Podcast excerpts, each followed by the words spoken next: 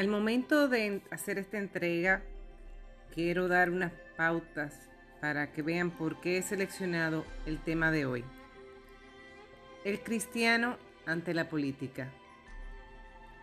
Nada más y nada menos es el resumen que pude apuntalar en una actividad del movimiento cursillos de cristiandad de quien soy parte, les escribe y les habla Leonor Asilis. Digo que les escribe porque esto fue un artículo que escribí hace unos años atrás.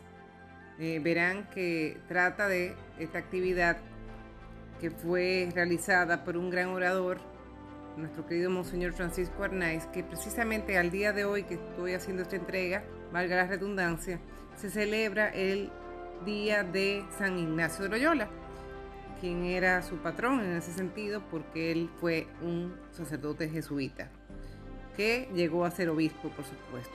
Como yo siempre decía, nuestro ilustre obispo.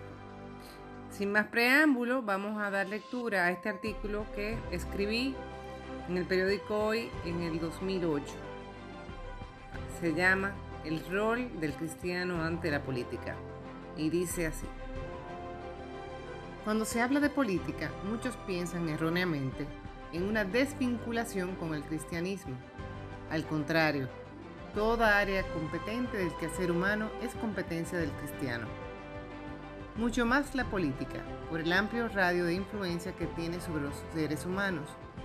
En una interesante conferencia dada por Monseñor Francisco José Arnaiz en la ultrella de enero del Movimiento de Cursillos de Cristiandad, titulada Exigencias del cristiano ante la política, Monseñor proponía recuperar la nobleza del arte político como algo urgente y se refirió al hecho de que la política pasa por un mal momento, ya que ha caído en un desprestigio no solo a nivel nacional, sino a nivel internacional.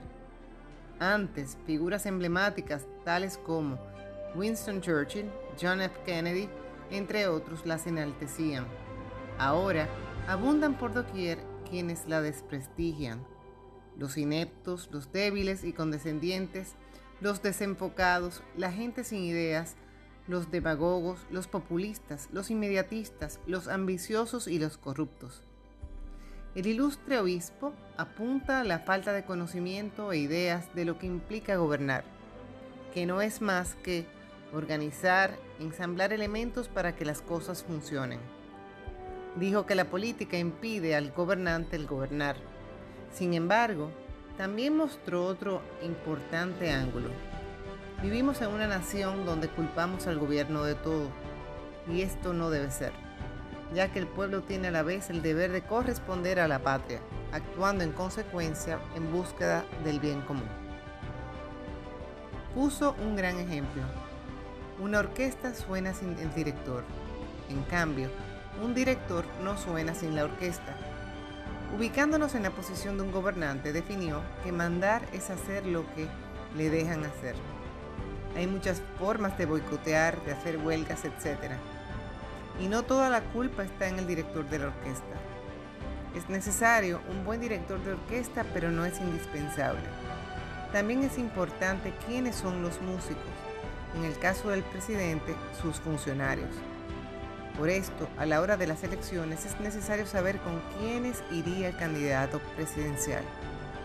Hay que conocer la música antes que tocarla.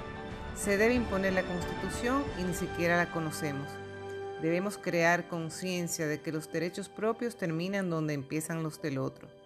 Finalmente, lo más importante, la política busca servir, no ser servida como nos dice Juan Pablo Duarte en su ideario. En ocasión de la celebración de un año más de nuestra independencia y poco tiempo antes de las elecciones, recordemos sus palabras inmortales.